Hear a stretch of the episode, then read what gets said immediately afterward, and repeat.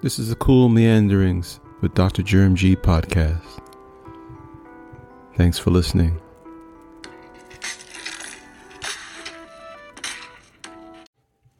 Welcome back to Cool Meanderings with Dr. Jerm G. I'm your host, Dr. Jerm G, writer, educator, leveler of content and sports, movies, entertainment. Today, I want to try to digest what happened with Colorado football this weekend. And I'm not just talking about the Colorado Buffaloes, but also the state of Colorado's professional football team, the Denver Broncos. Hey, shout out to Colorado State University. The Rams got their first win of the season. They had a comeback, second half comeback against Middle Tennessee State. Yeah, at Middle Tennessee State. All three teams were playing outside of the state of Colorado yesterday or over the weekend. But that's the only bright spot for Colorado football over the weekend. Unfortunately, Coach Prime, his team, the Colorado Buffaloes, came crashing down to earth with a disastrous performance in Eugene, Oregon. 42 to 6. It could have been worse. But hey, you know, 42 to 6. That was the final score. I mean, it was 35 to 0 at the half. So just to give you an idea of how bad it could have gotten for the, the Colorado Buffaloes. I'll say this though. I think most football fans went into the game knowing, went into the season understanding that the Buffaloes won one game last year, one game. And so to win three in their first season with Coach Prime, it's already a, a success. You know, it's an improvement. But I think you have to be realistic.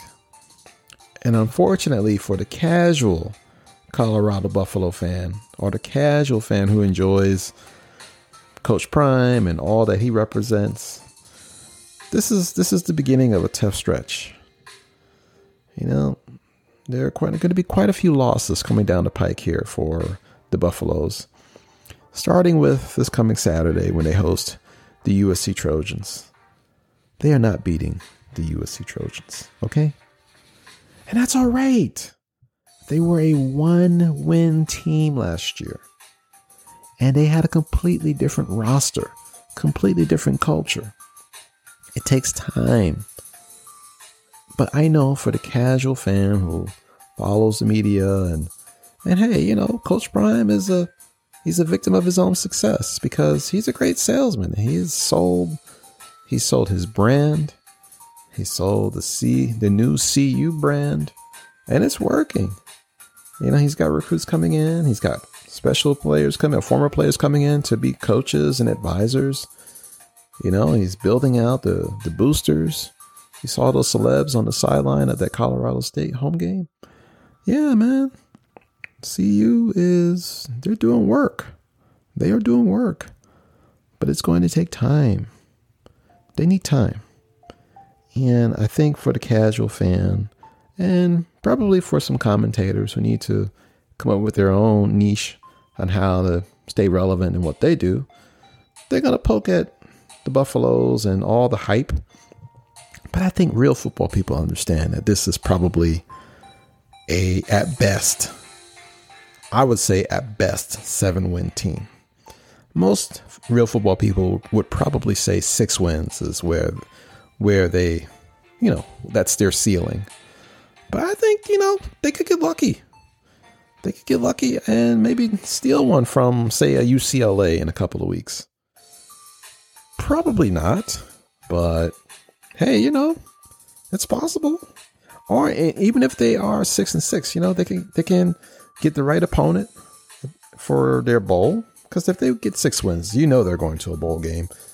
I mean, there's no doubt if Colorado gets six wins, they will be playing in somebody's bowl, and that bowl is going to make a lot of money.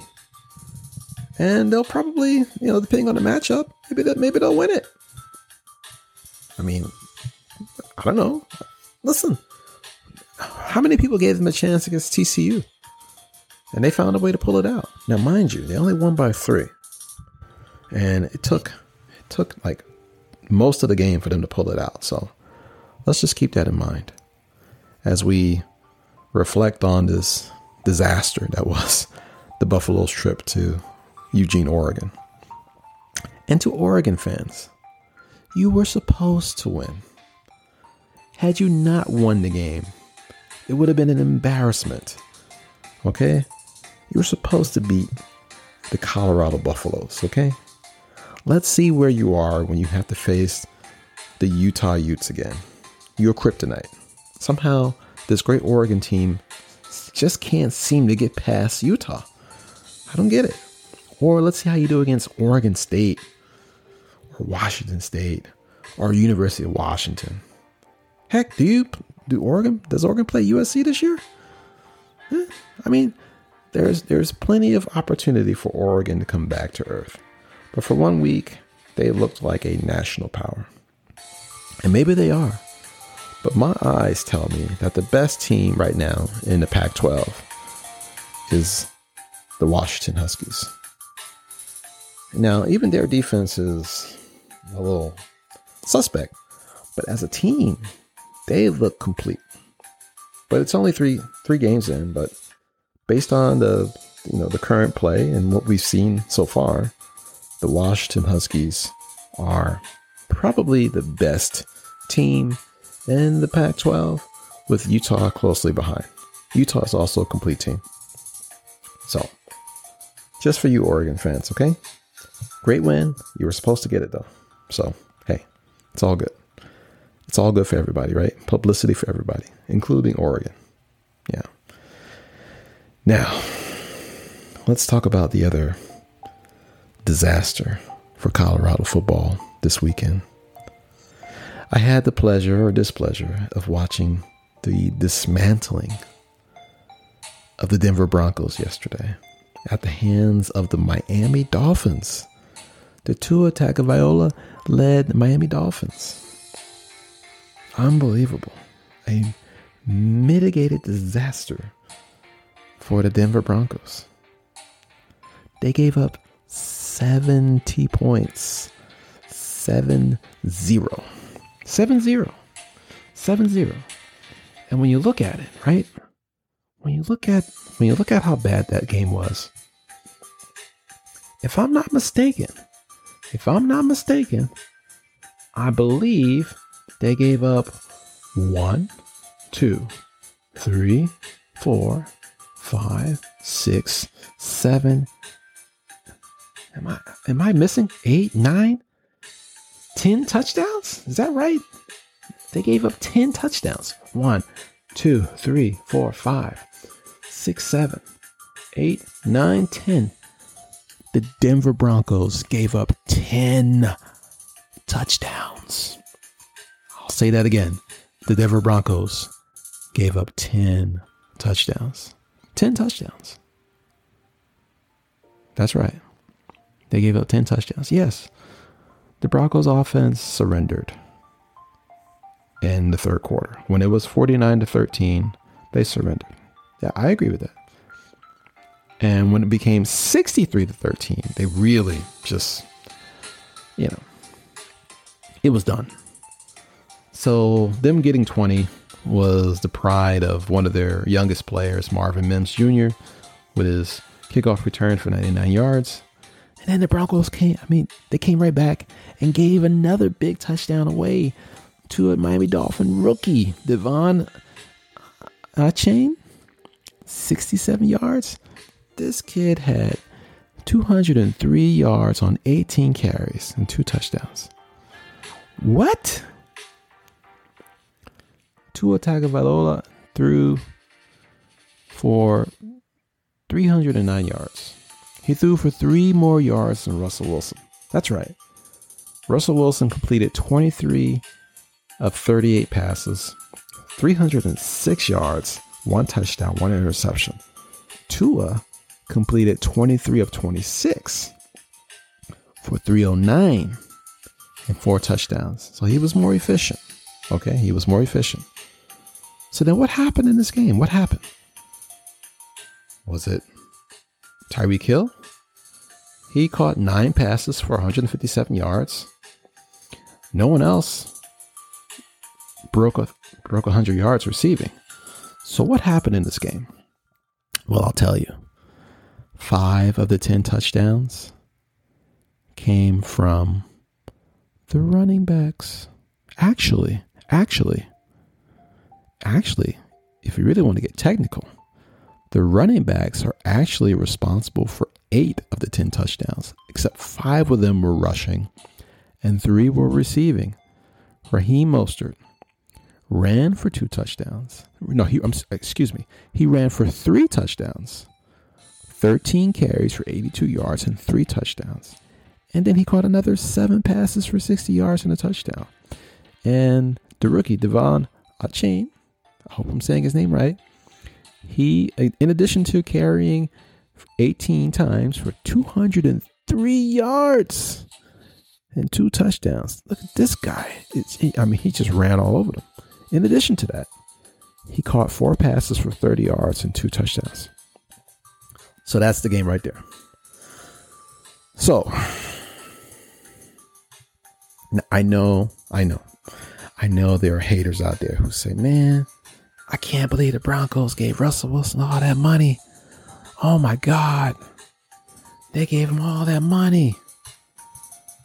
I'm sorry. I'm sorry. I hate to break it to you, Shannon Sharpe, Richard Sherman. This ain't about Russell Wilson.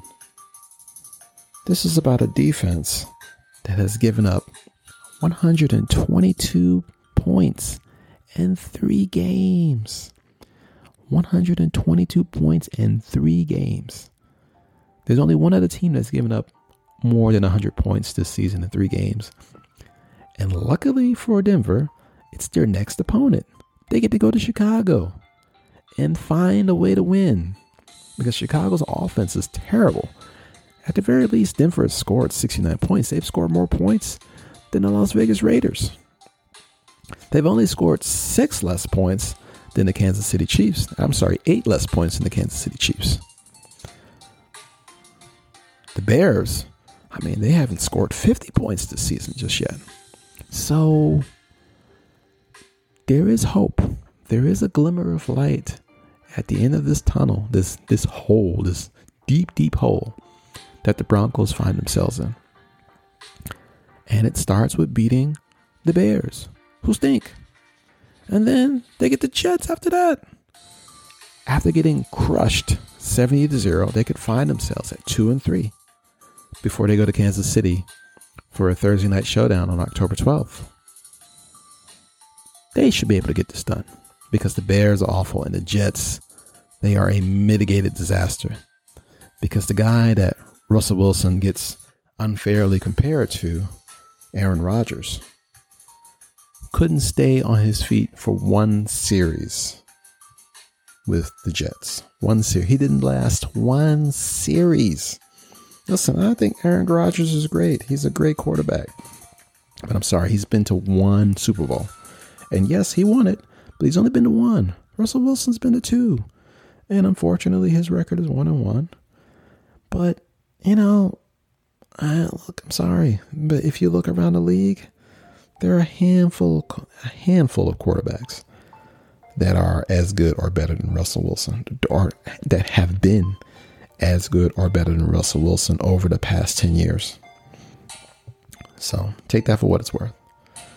I get these, listen, these guys that played and never got the chance to see the kind of money that Russell Wilson is seeing, or were used to only seeing white quarterbacks get the kind of money that Russell Wilson is getting. Man, I get it. It's hard for the brain to process. It's okay. Thank you for your sacrifice for us fans. I'm sorry that you didn't get the love and the money that you deserved. But it ain't Russell Wilson's fault. It's not his fault, man. He's thrown for six touchdowns and only two interceptions this season. He didn't give up 70 points. He didn't blow the lead last week against Washington. Now, that first game, when they lost to the Raiders, fine. You could put that on Russell in the offense. But the last two weeks, really? Come on, man. Come on. I mean, they only gave up I don't think they they didn't even give up 20 points against the Raiders. It's the last two weeks. It's just the last two weeks have been a disaster for the Broncos defense. And quite frankly, for the organization and for the fans. They should be embarrassed. And yeah, from here, it actually can get better. It really can. There's hope. They could beat the Bears and the Jets, you go to KC, hey, all bets are off. KC is good, but they're not, you know, they're not world beaters this year. They can, they've got some weaknesses. Green Bay, after that, that's a possibility too. But then they get another shot at the Chiefs on October 29th. So if they can split with the Chiefs, you know, and then November you've got Buffalo, Minnesota, Cleveland, Houston. Well, I think at this point, Denver should strive for respectability. You know, if they can get to 500 or close to 500, it's a wash. What they do after the season, hey man, you know, part of being leader of the team is, you know, you got to take the hits, man. And Russell's going to take his hits. But I'm here to tell you, and I'm sure I'm not the only one to say this, he is not the problem. The problem is that they need a heart transplant, a major heart transplant. You give up 70 points, and with most of those touchdowns being on the ground, you got a problem. I mean, you got a heart problem. Okay? Two or threw four touchdown passes. What about the other touchdowns? This is a heart problem. Let's see how they respond. You know, looking around the league, I'd say things are shaping up kind of the way people expected. You know, you've got the teams on the top Philadelphia, Kansas City. You know, I know. I, I, I like the AFC North is as tight as I thought it would be with Pittsburgh, Baltimore, and Cleveland all at two and one. Of those three, I still think Cleveland. Cleveland has got the biggest ceiling because Deshaun Watson. I mean, we haven't really seen him play at his full potential just yet. And they're through three games, they're plus 41. The defense has only given up 32 points, whereas Pittsburgh they're also two and one. They've only scored 56, but they've given up 70 points. Okay. So to me, the best of those three is Cleveland. You know, Baltimore is middling, but Cleveland, they scored 73, only giving up 32. You know, looking around the league, I don't think anyone's given up fewer points at this point. I mean, Tampa Bay's only played two games. They played their third game tonight. They've already given up 34 points. You know? So you've got that. Philadelphia's already given up 48 points through two games. I mean, the, Browns have played three games, 32 points. So, you know, I would say right now they are quietly under the radar as one of the best teams in the league. Everybody's on Miami because they've scored 130 points, understandably. But their defense is not so hot. You know? Buffalo is still the best defense in that that, that division. But as the as a league, the Cleveland Browns, watch out for the Cleveland Browns, man. They quietly have the best defense in the league. And the offense is just getting started. Listen, I love I'm a 49ers fan. I like the 49ers. And they're they're solid. They've scored 90 points, only given up 42 through 3 games. You know, the differential is solid for where they are. But yeah, I think my eyes tell me that right now the team with the most potential, team that hasn't really peaked, and that San Francisco hasn't peaked either, but the team that really hasn't peaked that's a really impressive two and one is Cleveland because Watson is he's a shell of himself. Hasn't really figured it out just yet. You know? And they're two and one. Defense is killing it. Once they start scoring, if that defense plays the way it's been playing, yeah, I think even Miami's going to have some problems. I think I'm I'm more convinced than I was at the start of the season about Cleveland. Watch out for Cleveland. All right. Well, I just wanted to chime in real quick. I didn't need a script today. This has been an interesting week for football, particularly for Colorado football. I think it gets better. A little better. Not too much better, but a little better for the real football fans. I think the real football fans have had tempered expectations. It might be more disappointing when we see the Buffaloes turn out to be a six or seven win team because we love Coach Prime and we love all the hype. But I think we understand. This is only year one. I think the hope is that the losses aren't as ugly as what we saw last weekend in Eugene, Oregon. The Broncos, though, I don't know, man. I mean, if they can't figure out a way to beat the Bears and the Jets, and what's interesting is that the Bears and the Jets, their seasons are on the line too. I mean, all three of these teams, they're at the point where you know they've they, they are basically in an early elimination round because whoever, for instance, whoever loses this Bears Broncos game, their season is over. They're both on three. They're both pedestrian. Defenses are horrible. Broncos defense is iffy. Bears defense is terrible. You go on four. Season is over. The Jets, they did get the one win, but they have to host Kansas City next Sunday night. Ah. Yeah, and then they get to play Denver. So essentially, both I think both Denver and New York will meet with the same record. They'll both be one and three. And the winner of that game will have a pulse, and the loser, they'll basically begin planning for the next season. So, the next couple of weeks, you're already going to start seeing a thinning of the herd. I, I think, I think Denver has, of those three teams, the Bears, the Broncos, and the Jets, Denver has the best chance of surviving with a pulse after the next few weeks. It's a shame with the Jets because I think they're of the three, their defense is probably the best. And you know, if Rodgers could have stayed healthy, maybe we're having a different conversation about the Jets. Maybe they're a two and one team. But man, their season has really just come apart, come apart at the seams. It's just, it's over, man. I don't know. Well, let's see how it shakes down. I'll check back in with another football digest at some point mid season. If you're still here, I appreciate your listening ears. I appreciate your feedback. Check me out on Twitter at Jerm. That's J E R D R. You can find me on YouTube at D R J E R M. That's Dr. Jerm. And I'm on Instagram too, occasionally, at Dr. Jerm G. You can check out this podcast on Spotify, Google. And are we on Amazon? Yeah, we're on Amazon too. Check us out. Cool Meanderings with Dr. Germgy. Until next time.